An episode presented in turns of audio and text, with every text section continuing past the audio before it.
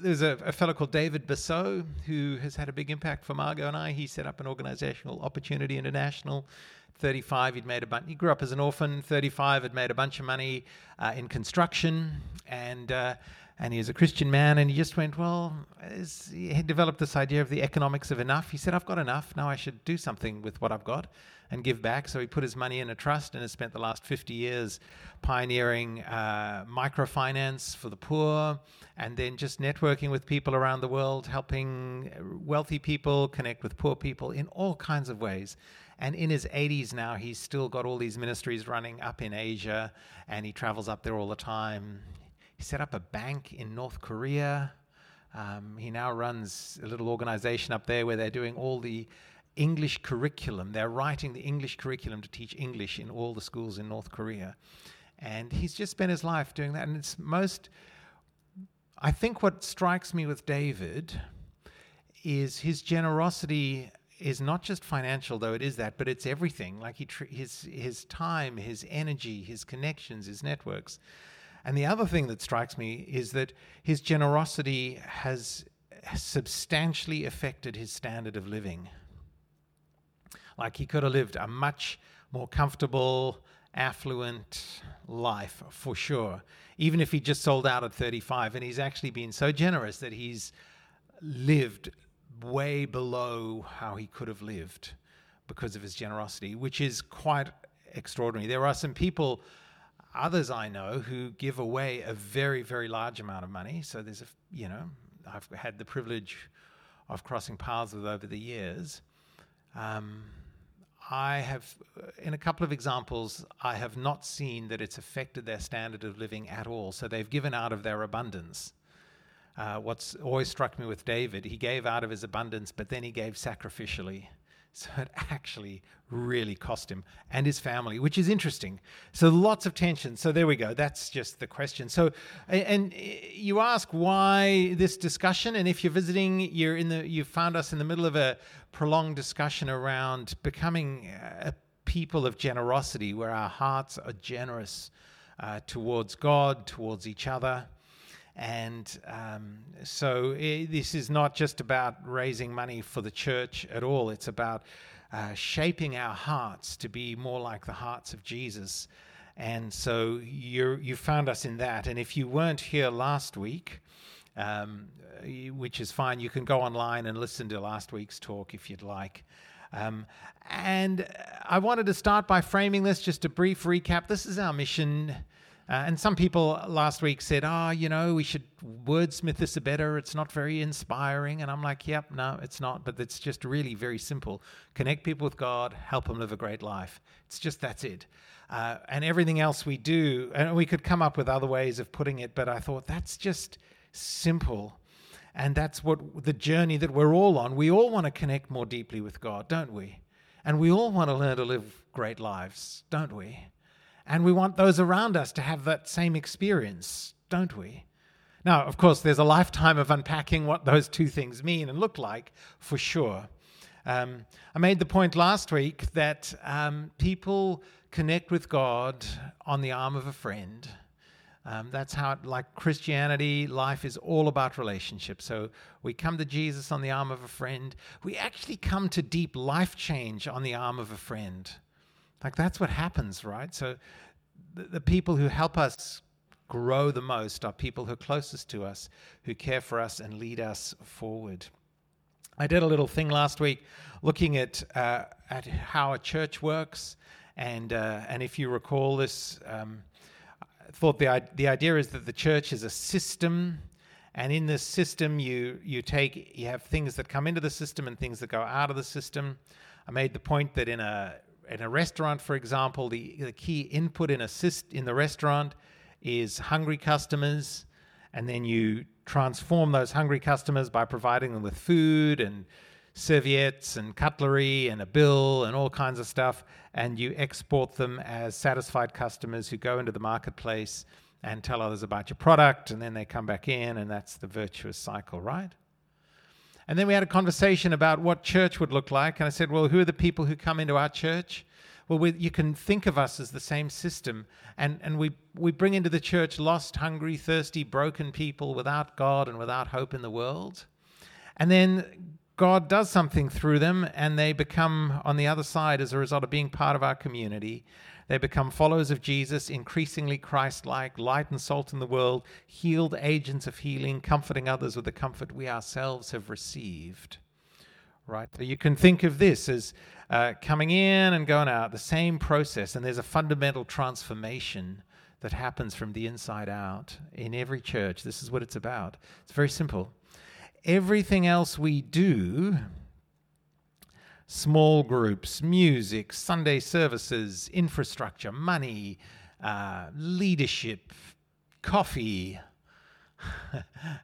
Whatever we do needs to serve that fundamental change that God is making in our lives. Um, the other thing that I pointed out last week is that God is at work to energize the process and uh, us and the people at every point. So God is at work.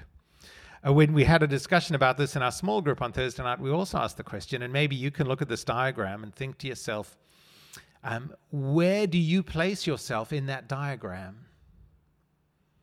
If you're, if you're, I mean, it really applies to where do you put yourself? Um, you know, are, are you, are you here? Still someone who's very definitely aware that you're disconnected from God and you've got a whole lot of questions and struggles? Are you here in the church on the journey? Are you here? Are you have you become a little more like Jesus? Are you more like Jesus? Does your light shine in the world day to day, Monday to Friday? And one of the things that strikes me about this model is actually we find ourselves at all places on the journey, don't we? So my hunch is all of us are here today at one level with our own brokenness, our own hunger, our own desire for God, our own questions, our own doubts, our own struggles. And we need it. We want to come in and connect more deeply with God. We want to be part of the journey. We also find ourselves here. We're actually part of the solution. We're, we're, we're in this community and we are working together to help everybody grow, right? Even though we're also here and we're on the journey ourselves. This is the unique way God has organized this. But I know some of you. I also know you're here, you're being sent out a little more like Jesus. And, and I've seen the, deci- the courageous decisions and, and journeys of faith that you've been on, the personal growth and transformation. You're a little more loving than you were when I first met you. Which, of course, it's pretty remarkable if I met you for the first time just before church started, but never underestimate the power of a good kid song to change lives. So, you know. Um, but, but God is at work, right? And we're not the same as we were. I've been, we, Margot and I have been here seven years now. We're not the same. We're growing. I look at this and I go, man, I'm on, I'm on all of those parts as well. But I also have, and you have the privilege, if you're in this church or in another church, you, you have the privilege of both being transformed by God in this process and being those who are doing the work on others. We are a community who work together. Isn't that cool? So there we go. Uh, and all of that uh, takes us to here. When we think about generosity, when we think about life, this is one of the most significant verses in all of the Bible that you can think about. Proverbs 4 says this Above all else, guard your heart, because everything you do comes from it. So, when we think about anything in life, it all starts from the inside. Right? And and when it comes to money and generosity, this is really, really, really, really significant because two people can give the same amount of money, and for the one person, giving, and it may be a very large amount of money. And for one person, giving that large amount of money is actually spiritually dangerous to them. It comes with all kinds of strings attached. It's about power, it's about control, it's about building their own egos, it's about trying to build a legacy for themselves. And, And the other person can give the same amount of money, and on the surface, it looks just the same, but f- it's come from a totally different heart of, of radical service and servanthood and trust in God and generosity. And so there are a few implications of this when it comes to thinking about generosity for yourself and for others. Boy, don't look on the outside. I could just, it's easy to do that. It's easy to compare yourself to others. It's easy to look at what others are doing, and that's really unhelpful. Guard your own heart. In the end, you and I have to answer to God for the state of our hearts. Uh, and you know your heart. And if you don't know your heart, you need to ask the Holy Spirit to search your heart even today and say, Show me what's in there. I did put out the offer last week. I said one of the it is true that one of the external indicators of the state of our heart, according to Jesus, is how generous we are, is what we do with money. So I did make, I said, if you're struggling to know the state of your heart, uh, and you'd like some help diagnosing it, I'm happy to meet with you and uh, with your uh, all your accounts and your tax returns for the last five years and your credit card statements and uh, your P&L and your budget. I'm happy to meet with you and go through all of that with you and, and help you work out what exactly that says about the state of your heart. Uh, I haven't been overwhelmed with people taking me up on that offer. It's it's perplexing to me. I, I don't know why.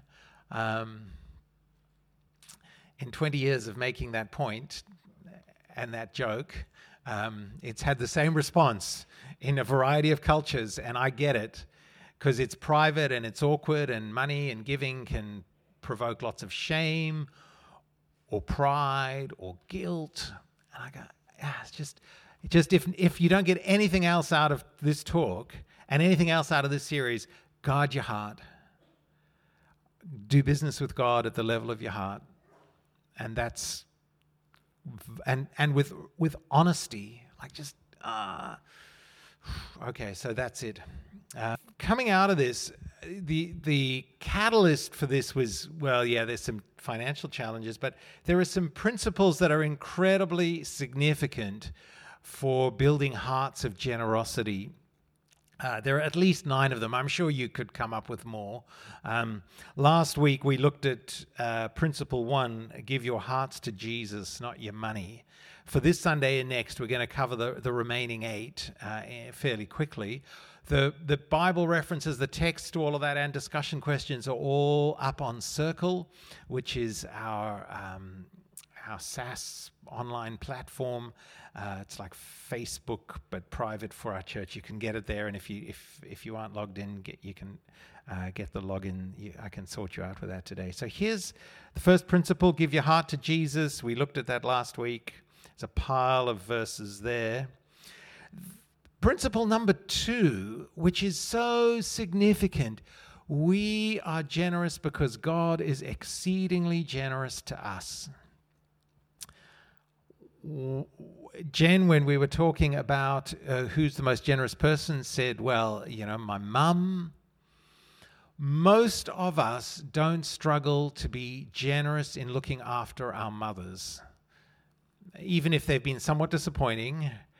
And at least part of the reason is our mothers were all exceedingly generous to us. They created us, they gave us life. We grew inside of them and we wrecked their bodies. Like all of us experienced exceeding generosity from our mothers.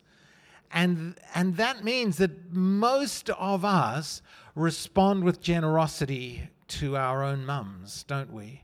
Even if they've been somewhat disappointing uh, and challenging. And that is, that is the same with God. He has been so generous to us. The difference, however, is God's generosity is not seen in quite the same visceral and visible way that our parental generosity is. But here are some verses about how generous God is to us, and uh, they're worth talking about during the week. John 3:16. You probably all know this. For God so loved the world that he gave his one and only Son, that whoever believes in him shall not perish but have eternal life. Like that's that's a lot of gen that is that is generous, right? He gave us his son. Romans 8 32, which I love and I find incredibly comforting and have at various times in my life. He who did not spare his own son, but gave him up for us all, how will he not also, along with him, graciously give us all things? So don't, you know, God's done the very hard thing, giving up his son for us. So he can do the easy thing, like giving us what we need to feed ourselves and giving us what we need to clothe ourselves and and giving us a home in eternity in glory like a, a, place in heaven in the new creation that's an easy thing because the hard thing has been done in the death of his son jesus how about 2 Corinthians 8? For you know the grace of our Lord Jesus Christ, that though he was rich, yet for your sakes he became poor, so that you through his poverty might become rich. Jesus gave away everything so that there could be this extraordinary exchange. He gives up his riches spiritually, ontologically, his very life itself, he gives up so that we can gain all his riches. Like, yeah, wow, that's pretty amazing. Uh, and it so it goes on. There's a bunch of other verses there to think about. Pick a verse. So go online, grab these verses, pick one of those, and put it on your fridge. Put it somewhere where you're going to see it all the time. We need to remind ourselves of that because we very quickly have a scarcity mindset that looks at all the things that God hasn't given us. Don't, don't we tend to do that? And mostly I develop that by looking at the stuff that He seems to have given other people. And I go, oh, Wow, you know, gee, you gave me, you gave them this, you gave them that, you gave them the other thing. And you say, well, what about me? What about me? And we focus on all the things we think God hasn't given us. And, uh, and you just got to fight that tendency in yourself. And some of these verses are extremely helpful in that. Principle three, Pete alluded to this God owns everything, and we are his managers. God owns the whole world. It's all His, it's not ours. Psalm 24 The earth is the Lord's and everything in it, the world and all who live in it. Uh, we are very tempted, are we not, to think that we own what we have and we treat it as though it were ours. And I get it. I want it to be more mine than yours, and I thank God for a justice system that gives me security of uh, title over my house and my money, so you can't just come and take it. But that security make kids me into thinking, well, at a fundamental level, it's mine. Well, no, it's God's. I mean, if you were a massive crypto investor over the last two weeks, you would have learned that uh, the Lord gives and the Lord takes away. Blessed be the name of the Lord. You can go from being worth 1.2 billion to $2,000 as the giant Ponzi scheme of your cryptocurrency evaporates. It can happen like that. No matter what we have, we're managers of it. We just look after it for a season. And that's everything. That's like your health is a gift from God. How are you going stewarding your health? Your energy. How are you going stewarding your energy? Where do you spend your energy? It's finite, right? You do know that little heart inside of you is going to stop beating. So, how are you stewarding the heartbeats that you've got left? Your emotional availability is a gift from God. How are you stewarding that? and and of course your money and your possessions and your creative abilities, your business acumen, your vocational competence, all of that's a gift from God that, that you've got to kind of steward and look after. It's a gift from God. And you want to do well. All the money in the world belongs to God. Uh, you and I belong to God. This is what 1 Corinthians 6 says. You are not your own. You were bought at a price. Gee, and this is, I mean, we're a thoroughly individualistic culture. Unlike many more traditional cultures, there are many cultures in the world, even today, where we understand we we aren't our own. We belong to a family or a kinship group or a tribe that make has claims on us. But in our culture, post the Enlightenment, we, we tend to think of ourselves as fundamentally individualistic. I am me, you are you, I have my stuff, you have your stuff. We apply that to our kinship relationships, our families. And, and the Bible knows nothing of that. The Bible says, no, no, fundamentally, you're not your own. I'm not my own. What you do with your life is not just your business. It's God's business. He gave it to you. You belong to Him.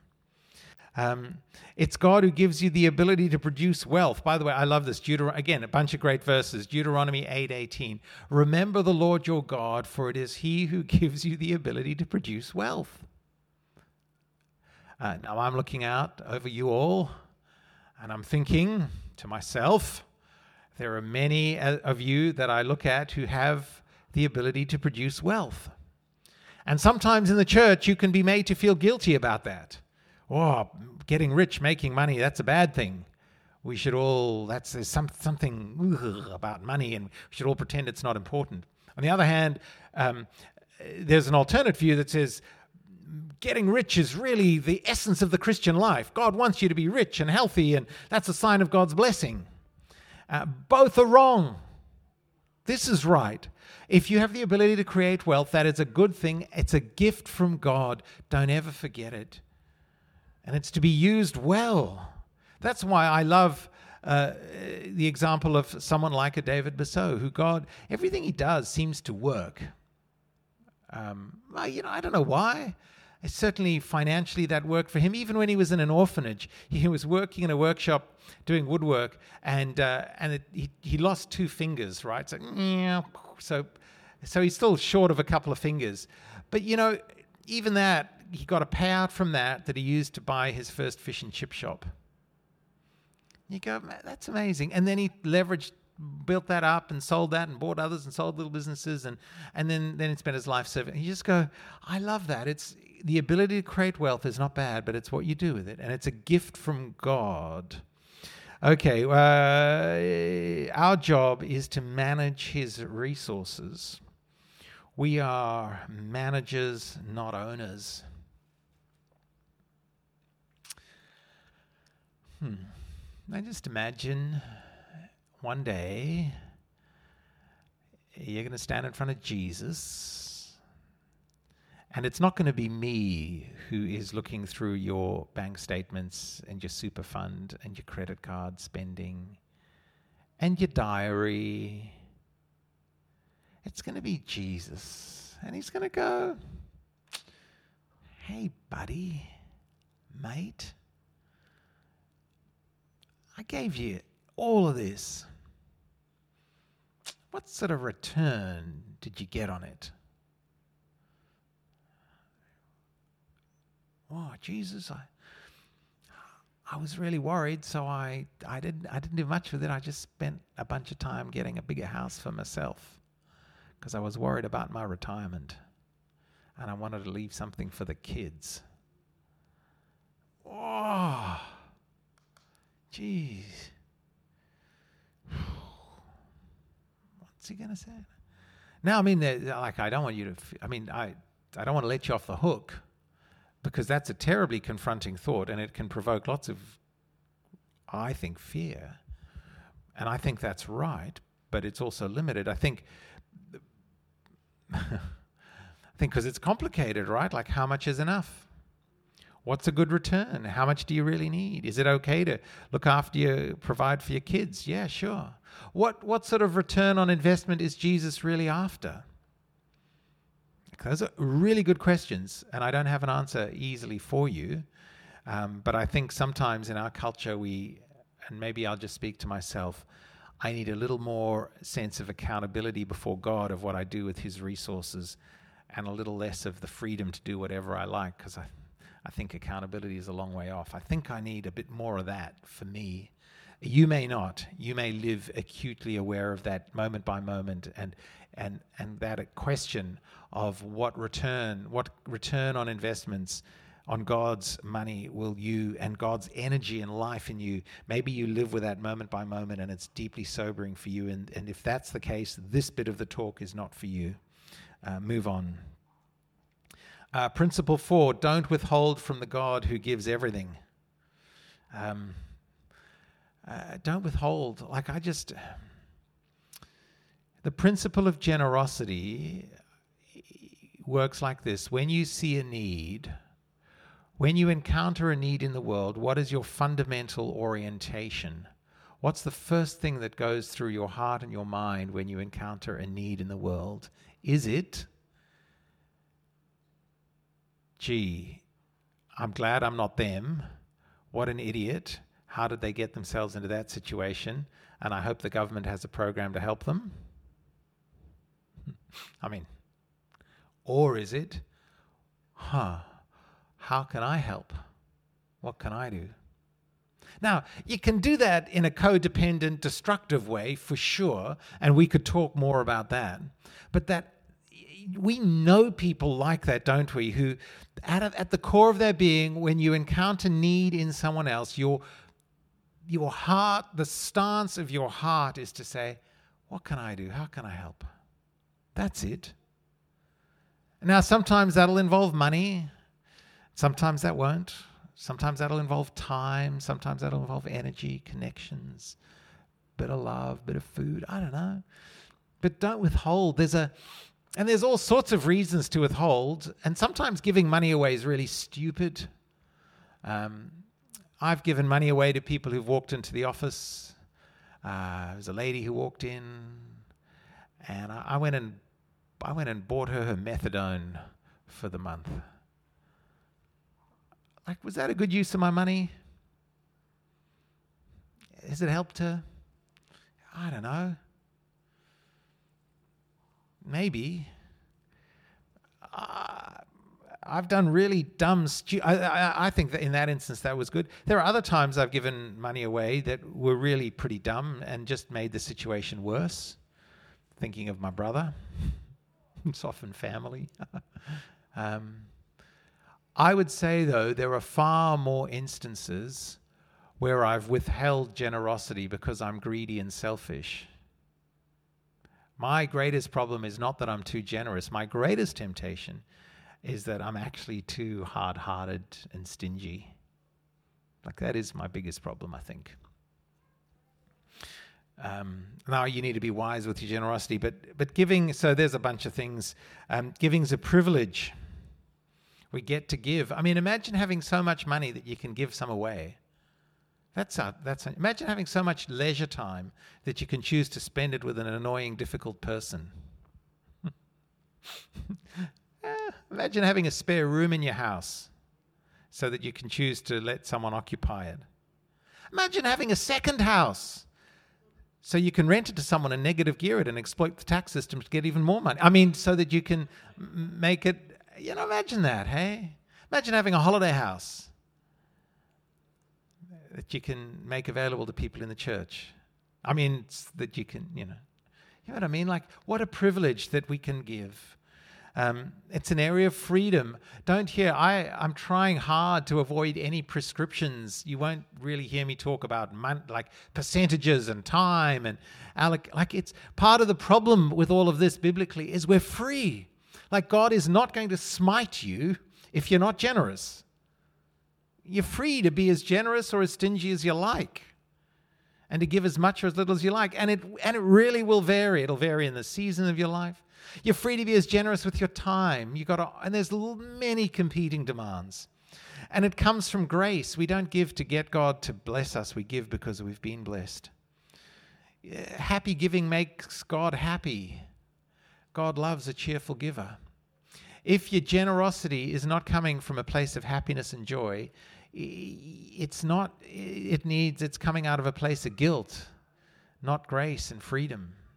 So there needs to be a, a joyfulness in how we give our lives away. But it does involve sacrifice. And principle five, as I hear the kids coming in, Oliver, take them back. Live in the light of eternity. This life is short. Our citizenship's in heaven.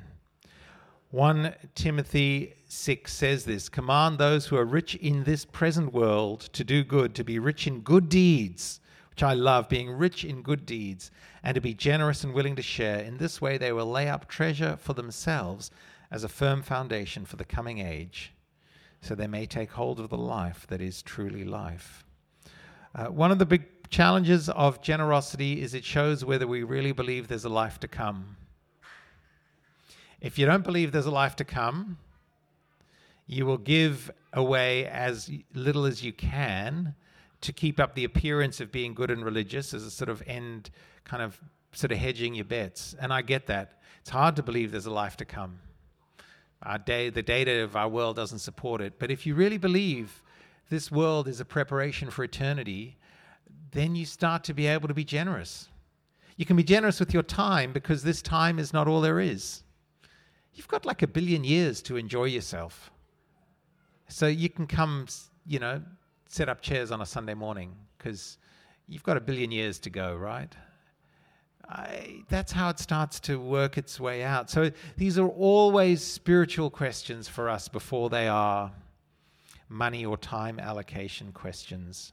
So that's uh, principle five: live in the light of eternity. It goes, goes. Very, this life goes very quickly. I don't know if you've noticed that. Uh, but eternity goes for a very long time. Uh, so let's invest our lives and our money and our energy in the light of eternity. Um, and, uh, and let's figure out what that looks like. It's going to look different for each of us, uh, but that's the plan.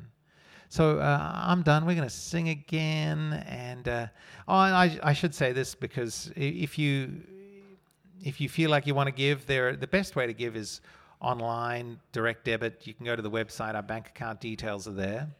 A word about the tax deductibility, just to confirm that. It, it is mostly likely, we, our legal advice is that within the next month or two, we should get uh, uh, our school building fund approved. And at that point, everything uh, will be tax deductible that you give to the church. Um, so you can think about that. If you need a tax, if you want to give a very large donation this tax year, and it needs to be this tax year because you've got a bonus or whatever, and you, you need to do, adjust your planning, come and talk to me, and um, and we can help you with that. Even uh, even if the final ruling hasn't come, because the tax the fund was approved in April, so um, there is a way to make it all work. Uh, so that's coming up. Okay, I'm going to pray. Uh, Lord God, I pray for us um, that we'll be generous as you are generous. Uh, I pray that you'll work in our hearts, set us free from the love of money, uh, make us people who, from the inside out, uh, serve others uh, and do that joyfully and gladly and freely and graciously. And thank you for the example of the generous people in our lives. amen.